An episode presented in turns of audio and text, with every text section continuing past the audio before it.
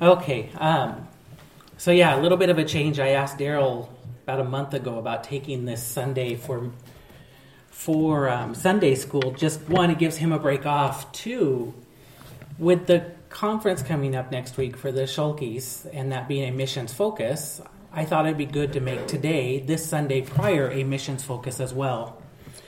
Um, and so I thought I would take a teaching that I did recently because then I don't have to prepare and use that. Always duplicate, less work. um, so let me open in prayer and then I'll explain a little bit of what this is. So let's pray. Our Father God, we are grateful for who you are, thankful for the work that you're doing in our lives and in the in the lives of those around the world, Lord. Father, as we come forth today and celebrate this week, thinking about the Great Commission, Lord, I pray that you would touch our hearts, that you would guide and direct us, Lord. May we desire to be part of that Great Commission. Lord, we commit this time to you. We ask for your guidance, your direction. May you guide our conversation, and may we be, I guess, impaled by the truths and thoughts that we think through here this morning. It's in your holy and precious name we pray. Amen. So at the end of June, as Bethany and I went to a conference, I was asked to do a teaching. And that teaching basically was a panel discussion on the subject of missions. And we brought back together several people from BMW. Um, I mention names because you'll know some of these people. Um, one being Andrew Bunnell, who's the current director of Biblical Ministries Worldwide, and then Paul Seger, the f- previous director. Um, also in that was Chris Anderson. Chris Anderson is the guy that wrote His Robes for Mine, which we'll be singing today. And then Kevin Brubaker, since he was back, I asked him to be part of it. And then his area director, Josh Nykum. So there were six of us up there. And the title, as you can see, is Missions Vigilance Responding to Current Trends and Issues in Modern Missions. And basically, I picked three topics of current trends we only got through two of them in our one hour session. Um, I wish the guys were here because it would be much more exciting and they have a lot more input than I do. But I wanted to take that and just have a discussion then with you guys about missions and kind of some of the current trends. And actually, some of the current trends are not necessarily missions themselves, they're actually just things going on in the world that impact missions. Um, and so I'm going to just jump right in and first, just talk about what I call changing missionaries. And there's going to be basically the only slides I have up here are just charts and numbers. Nothing too important, but something to kind of highlight. So, this first one is population of the United States. And it's kind of broken down by age, and then 2010, 2015, 2020. And there's some things I want to highlight there. Obviously, the bulk of the population is going to be found in that age 15 to 64 age range. But then we have kind of two groups. We have this 0 to 14 and this 65 plus. And look at that 65 plus. In 10 years, that percentage has gone up 4%. So in 2010, 13% of the population was thir- uh, 65 or older. Now, here we are, 2020, 2022, and 17% of the population is 65 or older. First off, is that even surprising? It really shouldn't be because we have the baby boomer, boomer population that kind of offsets all of that. That should tell us that. I mean, that shouldn't be anything that really stands out. We should expect that that age group is going to go higher. But then you look at that in conjunction with that 0 to 14. So while 65 plus went up 4%, 0 to 14 went down 2%. Which means we're not actually producing enough children to replace the current population. If you've looked at Japan, I think in the last three months, they kind of issued this thing saying, we're going to be in a crisis because we don't have enough people to replace those that are aging out. They've already acknowledged that. And most countries are going to be that way to some degree. But how does that impact missions? Think about it a little bit.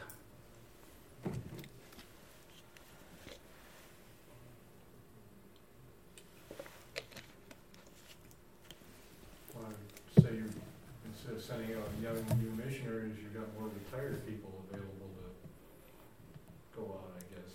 Possibly more retired people available. You definitely have more retired people. Are they capable? I mean, physically. Yeah. Actually, you see a number of people who do that. Yeah. Look at Roy. Roy's still going. yep. There's a number of people. It almost missions becomes their second career. Um, I would tell you that the trend in missions follows this trend, though. It also means that most of our missionaries on the field are aging. And I'll give you an example there. So that's a breakdown of the age of missionaries, starting at age 18. 52% of those missionaries are age 50 or above. If you break that down further, further 22% are 65 and older, and 30% are age like 50 to 65. So half our missionaries are over that age. Does that seem concerning? So I asked the men that, does this concern you? And their response was, no. Because ultimately God is sovereign. And there's several things to kind of look at here. God is sovereign, He's going to do what He's going to do. And so sometimes we just have to work with what we're being given. And so in this case, maybe it means that we enter less fields. Maybe we have to prioritize certain countries over others. I don't know. Um, excuse me. I kind of look at that though and think this is an opportunity. And I don't know if the guys mentioned this, but for me that excites me in the sense that that these numbers are U.S., but there's a whole world out there. Those other countries could be replacing our missionaries. Missionaries don't have to come from the United States. Instead, they could come from other countries. And in fact, I think that should be the goal. That was our goal when we were overseas. Wasn't just to build up a local church. That's your priority because you got to start somewhere. If you don't have a local church, you can't send missionaries out. But the goal was to send missionaries out and see those countries take that ownership and do so. Some countries are. If you look at the stats, Brazil is sending out huge numbers. With that said, most of those huge numbers are they're false teachers, unfortunately. But that should be concerning because that means there's false teaching out there going strong that we need to confront too. But that tells us other countries can send people out. So, how does a local church address that?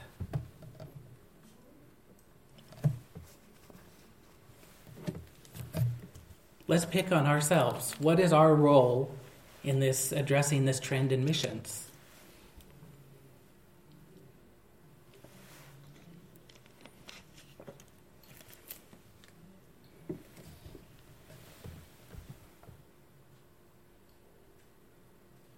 I think in one thing we can support and sponsor younger missionaries. See if we want to give them support. Mm-hmm. Which we do, we do a variety. I have three thoughts. One is support and, and sponsor younger missionaries. The other is send out younger missionaries. We actually have. Mm-hmm. Another thing is to make sure the missionaries you are sending out are actually uh, pre- teaching and preaching the gospel, that they're not just doing social. Social work. Make sure that they're actually focused on the gospel and the So you necessarily mean sending out to like a different country or just sending out to? I'm just What's talking. your version of sending out? What is sent out? What does that mean? That's my definition of a missionary is sent out. What's the Great Commission say? Go everywhere. Go everywhere. I don't think we have to limit where we go. So I'm kind of trying to speak generally at this point. Well, America is pretty much a mission field right now. And there are nations sending missionaries here Yep. Because they see that need. Europe even now. So Europe tends to be a few years ahead of us. If you look at trends, specifically England, if you look at England and kind of consider what goes on there, usually eh, five to ten years later that arrives here. What is the state of the church in England? There almost isn't one. Europe, England, has become one of the most difficult fields in the world. Aren't there quite a few Muslims there? There are. I mean, there's a lot of Muslims in Europe in general, too. Yeah. But even apart from that, and even prior to that, they were going wayward. And what it was is they went into worldliness. People are sucked into the world. We see that here. People are more entrenched or more desirous to be involved in the world than they are with Christ. And the result of that is the church dies, and Christianity dies, and the gospel dies. So, what we saw in England, I wouldn't be surprised if it migrates this direction. So, when we talk about sending out, Great Commission says go everywhere. It doesn't limit. In fact, Acts 1 8, what does Acts 1 8 say? It actually gives us a process, or not a process, but a vision. To, to Jerusalem and Samaria and Judea and the end of the earth. Did you guys all hear that? Go to Jerusalem, Judea, Samaria, and the ends of the earth. So the vision for even the first churches was we're going to start local, we're going to go regional, and then we're going to go worldwide. So the vision's kind of set there. September last year, I preached from Romans chapter 1 and gave you a vision of what Paul was doing, and Paul just did the same thing in his ministry with his eventual goal to reach Spain, which was the end of the earth at that time in their eyes. We don't know if he made it. Some people say yes, some people say no. We really don't know. It doesn't matter because what he did is he planned his steps and then let God direct. And you saw him primarily be in Jerusalem and then slowly advance out all the way to Rome. Here's another thought. How do you reach the world from here? What? The internet. The internet's a way to do that. I'm thinking personally, I guess. How do you have personal interaction with the world from here? You have to go there. What? You have to go there. You can't just do it from here necessarily. Some yes, but some no. First thought is to go there. That's the first step. Not all of us can. We have, we all know unbelievers. Well, my thought is this, and we're a smaller town, but it still applies here. What's one of the supposed crises that we see in in the news these days Crazy. on the border? Oh, It's immigrants. yeah. The world's coming to us. Mm-hmm. We don't need to go to them in one sense. They're coming to us. And specifically, there's a lot of people coming here for education. They're going to the universities. I can't remember the numbers, but it's millions of people, millions of kids, youth are coming in to attend universities here. And the majority of those, not all, but the majority of those are going back to their home countries. How about we share the gospel and disciple and make disciples of those people before they go back home?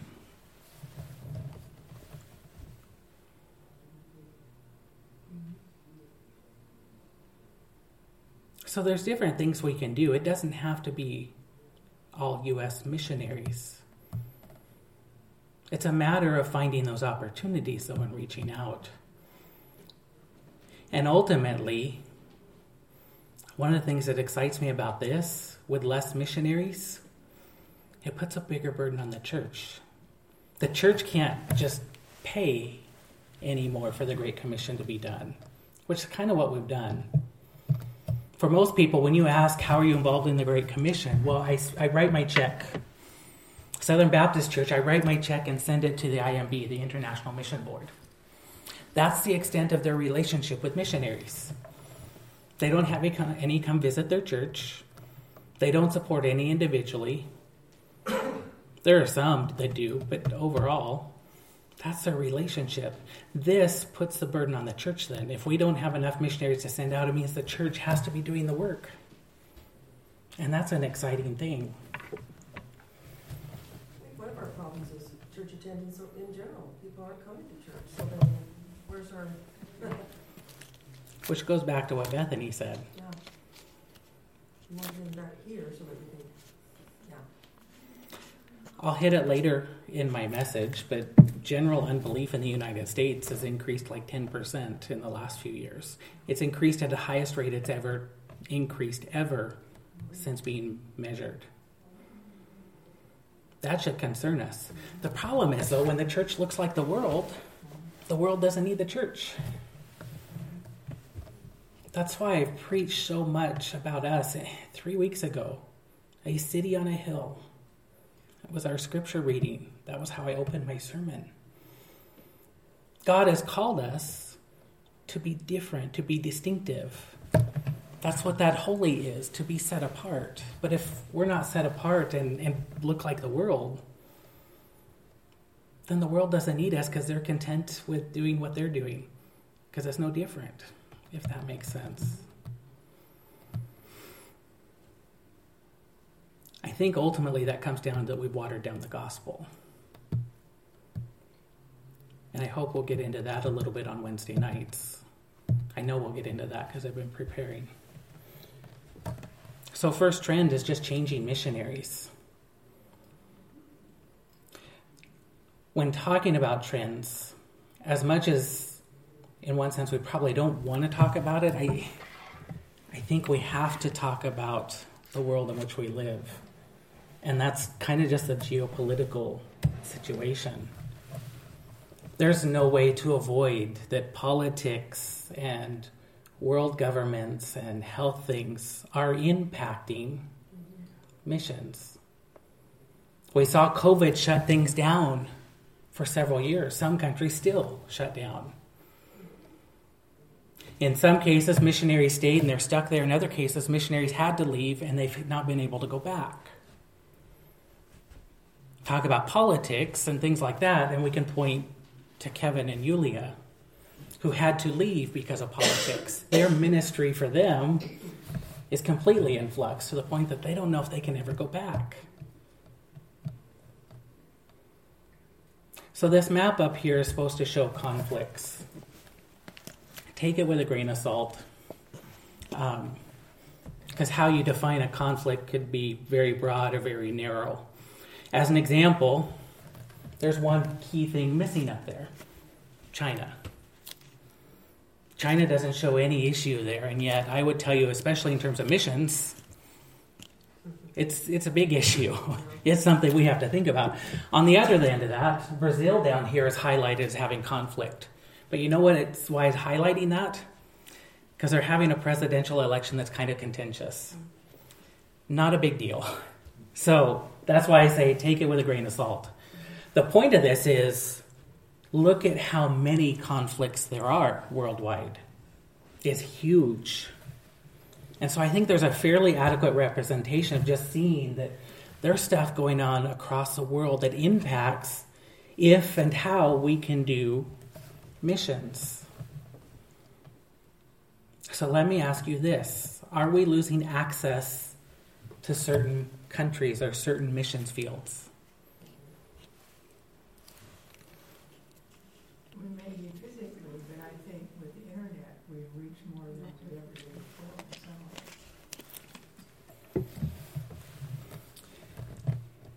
And I think the internet is something to keep in mind.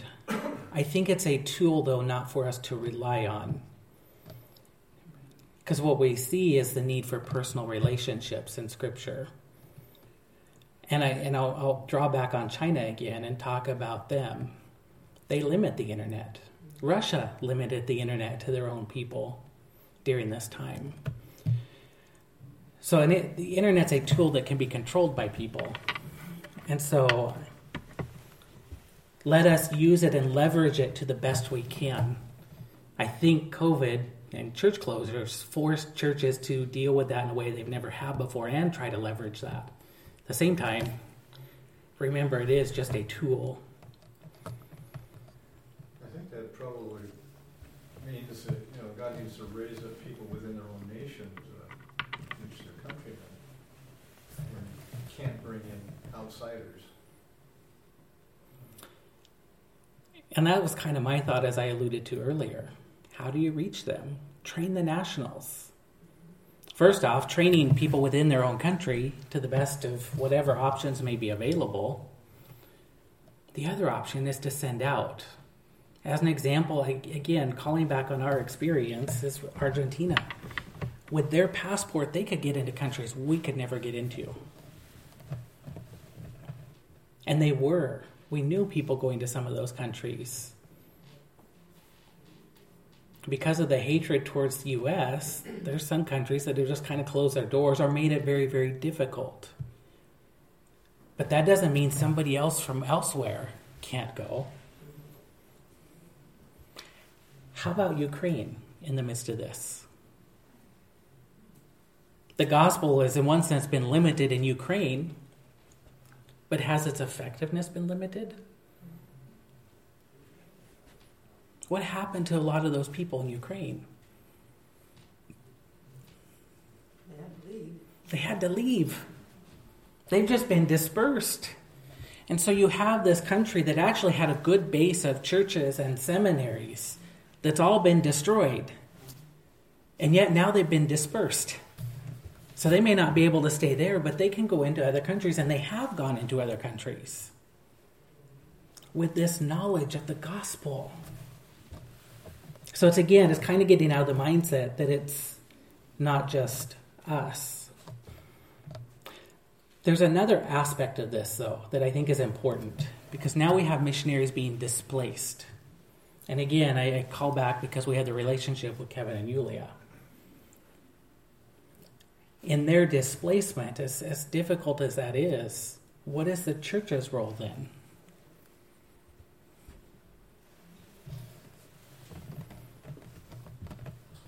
I would say to support them first off, but how do we do that?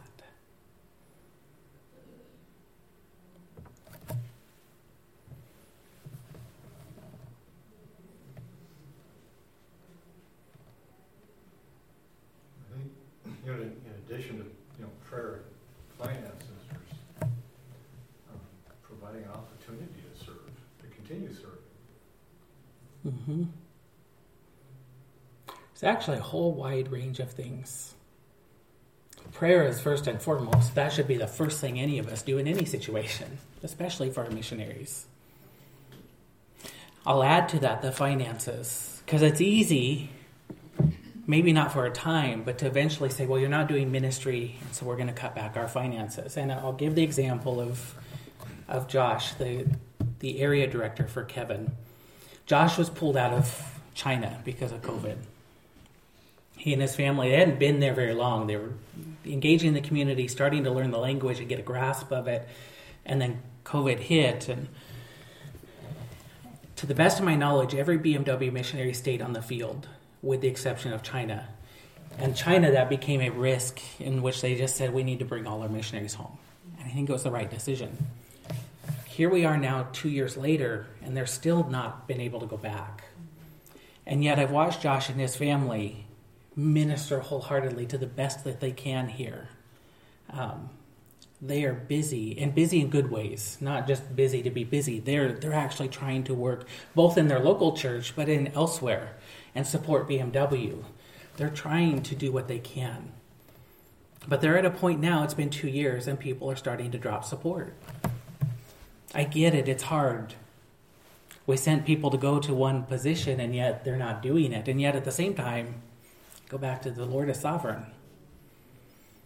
I don't know where they're going to end up. They hope to go back to China, but they're now at a point of trying to figure out maybe we need to go elsewhere for now and see what happens because I don't know if that's going to open up for them or not. But that takes time. So the missionaries need our patience and can't just rely or hope. How do I want to word this? We can't just withdraw our financial support from them either. That's their livelihood, and if we just withdraw it, it puts them in, in a difficult position. Not that say that there aren't some times when we do have to to lessen it or, or pull back or something. But to just suddenly say, well, you're not doing the work, so we're not going to, yeah, that, that gets hard. At least work with them and talk with them and be engaged. Know what's going on. I like what you said, though, too, and I think that's the third point. Give them time to serve. If they give them time to recover first and then give them time to serve. And, and I see that a lot. It's easy to come back and be depressed in the midst of it. Here they were doing things, they were doing what they had intended to do, and then that gets ripped out from under your feet.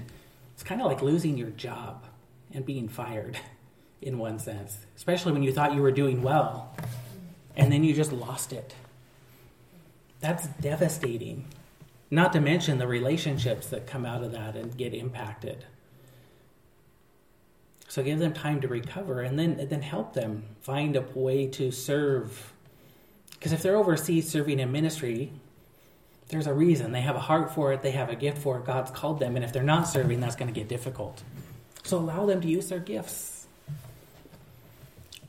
I've appreciated the way, and their church is in a position to do this, but his church stepped up and said, We're going to take you on. We'll start providing housing and, and things that we can, hoping other people will offset. But um, we'll do whatever we can. And then it turned out, I don't know if you know all the situation up there. For the last uh, five months or so, they've had two or three churches come to them, to this church and Earl's church in, in Tacoma, saying, We need help. We're dying. We don't have a pastor, whatever it may be. We don't know where to go it's been great because people have been able to step up. They have a couple of interns there. They now have Kevin, who's off the field. They have Earl, who's there because uh, that's his home church, and they've pulled together these guys then to support this these churches, including Kevin. So he's been given a way to serve. It's also a matter of just being patient. And I bring that up because I think that's an important thing to think about as we talk about supporting missionaries, going beyond the finances, and, and when they're entering these difficult situations, how do you support them beyond just that? Um, I think I'm going to move on unless you guys have more thoughts there.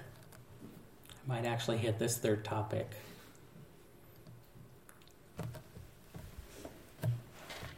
Okay. So we've alluded to this one earlier too. So we had changing missionaries, changing world. Now we have a changing church. And I'm going to throw that graph up there. This is taken from a particular denomination or association of churches. And it's hard to take one group and say this is everybody at the same time. When you're an independent church like us, we're not usually bringing our numbers together, so we have to go somewhere. This is what I would call evangelistic encounters, meaning things like sharing the gospel, making disciples, baptisms. So in 1972, there was a peak for this group at nearly 450,000 interactions. So in evangelistic encounters. Then you go to 2001, and that's dropped off slightly by about 50,000 um, is a drop off there. And then you hit 2019 and it's dropped off by 160,000.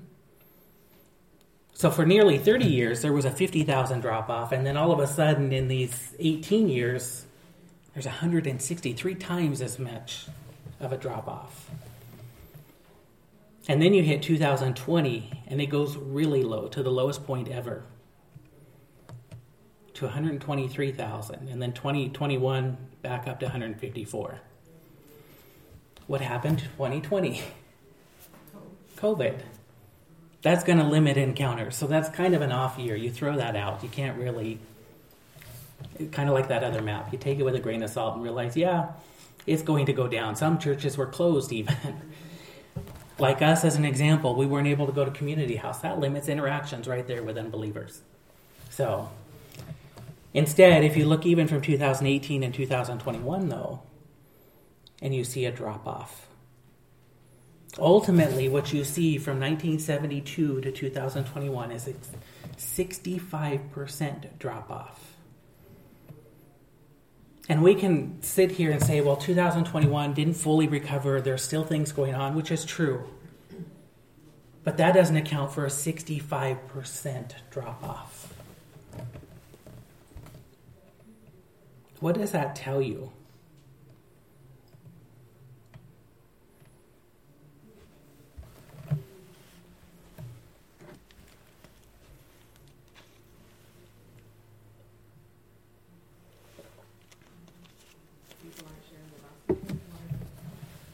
ultimately, that's the big thing. People aren't sharing the gospel.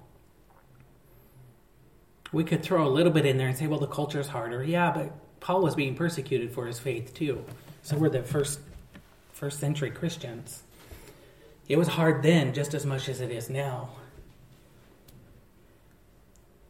Ultimately, this is just encounters too. It's not even conversions. I'm not saying this many people because I don't think we can measure that. This is just people out there having some sort of interaction. It means people aren't sharing the gospel. I would tell you that means we've decreased our emphasis on the Great Commission, we being everybody, the whole, all the churches.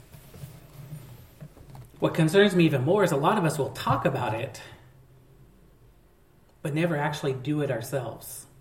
We got to go share the gospel. We got to go share the gospel. But then you ask, when was the last time you shared the gospel? Three years ago? Five years ago? Very few people can say, I did it in the last week or even the last month. Most can't even say the last year. So we have this decreasing emphasis on the Great Commission. This becomes important for several things. Because, one, it, it means we're not fulfilling our role, it means we're disobeying Christ's words to go out and make disciples. But all these other trends we just talked about get impacted too. It doesn't matter what the population is if we're not sharing the gospel and people aren't coming to Christ.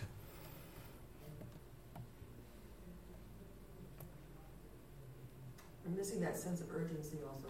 Mm-hmm. So, how do you recover that? Oh, we're missing the sense of urgency. How do we convey that? What are some options?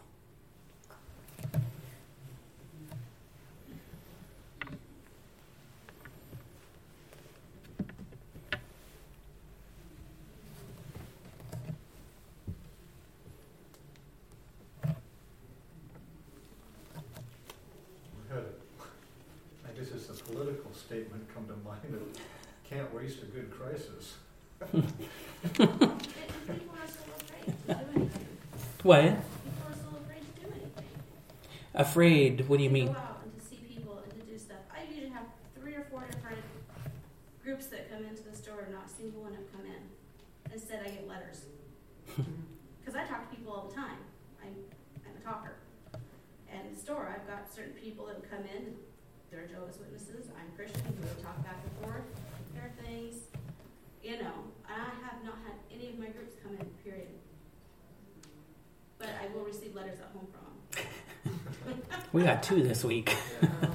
They know me by name, you know? but I, I just notice the difference in that alone. It's just people are just slowly starting to get back to communicating with people. Um, Big Boys FCA group. They were doing groups at home and not at school because they couldn't do the school because of the, the rules and regulations, you know? They were just starting to get back into the schools to try to get more kids, to try to get, lot of kids don't even know about it. Mm-hmm. You know, it's legal. They can do it in school now. If they're trying. but with all the restrictions we've had, it's like when they gonna put us back on again? So how do we respond then in that regard? Because there's there's kind of two things there. There are some restrictions in some places still, and there are some people who are still scared. I think you take advantage of whatever opportunities are there.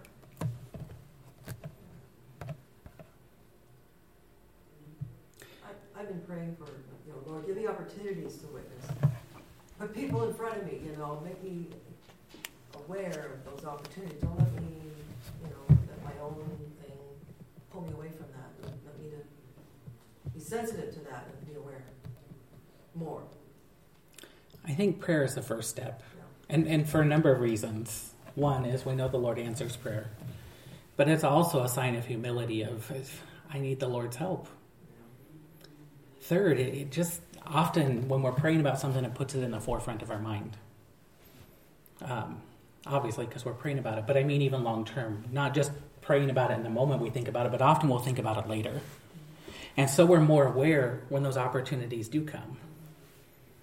So I think the first step has to be prayer. I think the second step is sometimes we're going to have to go to them. There was a time when church was considered a priority in people, even unbelievers' lives. In fact, if you I, I can think of several people in my life that if I asked them their testimony, their testimony was, Well, I had kids. I thought, I, I need to get to church. So that's what they did. They they went to church because they started having kids and needed something, and then eventually got saved. There's not that priority anymore. The church is not regarded in that same way. And so less people, less unbelievers are coming to churches. that means we have to get out there and go to them at times. And making most of whenever people do cross our paths, whether it be at work, whether we're exercising, or whether we're, we're doing some community service, whatever it may be. We use those opportunities. Go ahead. Shopping and I was shopping in a secondhand store, as it was called the Tudor Ranch, but it's not called that anymore, I can't remember the name. But this lady, I don't know whether she's listening or what, I didn't say anything much, talked to the clerk, and she come up to me and she says, are you a believer? When they asked you that, you wondered what, what they mean. Yeah. Mm-hmm. And so we got to talking and found out that she is a Christian and she goes to the uh, Jewish kind of church in Vancouver faithfully. She just lost her husband. But before I even knew all that, I said, Well, you can come and go to church with me. You know, that type of thing. And we just talked and talked and talked. And then, then she, she hugged me and said, I'll see you in heaven. and, and just like that. And then the other encounter, like, if you're really led to, to, to uh, talk to somebody, you'll be, you do get afraid but you ask the Lord to help you. And then just those little words of John 3.16, oh, John, uh, Billy Graham always preached that. But just some words. I know people that got saved when they said, follow me, and I'll make you fishers of men. It's, and then every encounter, like even the non-believers come to your, your house, they ask questions. Mm-hmm. But you've got to get to know them a little bit, too. You just can't Yeah. I mean, you can, but you can't. But I think they can pick you out. I know they can on that crowd. And where do, who do they come to when they need help? hmm They come to you. They can pick you out if we're set apart, as we just talked about earlier. It's making the most of those, and It's exciting. most I think so. It should be. Most of us know unbelievers and have ongoing interaction to some degree. Most of us have family that are unbelievers. Um, Bethany and I got together with a lady that I used to work with years ago. A clearly unbeliever. We got along because we, we like to travel. Um, I don't even know how it came up, but we started having coffee together and talking about different trips and planning and things like that. So she met with us the other day. We've kept in touch with her, but very clearly an unbeliever and going through some major things. And she said she was talking to a friend or something and said, how, how can you be a friend with, with a pastor? That's not like you at all. And her response was, well, he doesn't proselytize me. And I had two thoughts there. One is, I, that says something about me, and I should be sharing more. Two is, I, I do actually, to some degree, in fact, I challenged her then when she was sharing some of her issues. I tried to bring out the word to some degree. She quick, quickly shuts it down. Um, and to be honest, I don't know why. I don't know what her history is, but there's there's something there that she has clearly put up a barrier. But I at least try occasionally, and usually that's the worst that can happen. Somebody might get angry, somebody might not like it, but most of the time, you know what? I don't want to hear it, and then you move on. Try again later. You know, Roy gave an illustration about uh, going to this uh, couple's place, and uh, she, the woman said, "Well, my husband don't like preachers." You know, remember that story he told? And then he didn't. He's there eating. He said, and then he said, um, he drove up with a truck. I can't remember what kind of truck it was. It must have been his business truck. And so he had conversation with the man about the truck. He said he thought about every question he could think of about his work. So that showed him to be, be interested in Mhm. that person. Not only that, he saw him later, and he had become Christian. Mm. And so I was like, wow, how, how what wisdom? Mm. You know, you gotta, you can't lambast them. You gotta go, be interested in what, what they're doing and what they're saying. And That's why we can't be selfish because that's where ministry begins. It's being interested in others, not just ourselves and what we want. It's interested in others. That's why that's the character of an evangelist. Admittedly, that's hard. Yeah. I think too, a lot of people, I know when I was working in the schools, I don't know, I always just had a, an attitude, I guess, that people would say, how can you be so happy all the time? Well, there's my perfect opportunity. hmm If you look for them again, usually those opportunities will come. You'll, what? Seen a lot of people who are, are like online pages, they're like looking for a church, and I'm like, hey, you know, actually, I, I told a lot of the Christian, um, pastors in Castle Rock, because they meet occasionally in Castle Rock, I'm like, hey, I know another one just came in. So, I, I get, I get a lot of people in there, so it's, There's always opportunities. It's interesting because, and I don't know, this is conjecture on somebody who knows this stuff better than I do. He claims his thought is that the growing churches will be the ones that are gospel oriented. But he also says that he he thinks that those growing churches are going to be growing laterally, meaning they're not necessarily growing by new converts, they're going to be growing by stealing from other churches mm-hmm. which is sad because we don't want to be stealing from other churches. We want to see people come to Christ. So, I, I hope that was insightful and something to think about as we went through things. Um, let me close in prayer. Our Father God, we indeed are grateful that you are God over all things, that you're God at work in this world, Lord. And Father, we know our own needs. We see that there's a need for your Son and others. And, and Father, we're so grateful that you've met those needs. Father, may we be bold in proclaiming that. May we be bold in proclaiming the answer to life situations and life circumstances, Lord. Father, we're thankful that as we, we look at these various issues that it's really not for us to control. It's it's up to you. And so, Father, help us to just follow you wherever you're at work. Help us in the hour to come to think about this more deeply. We commit all of this to you in your holy and precious name we pray. Amen.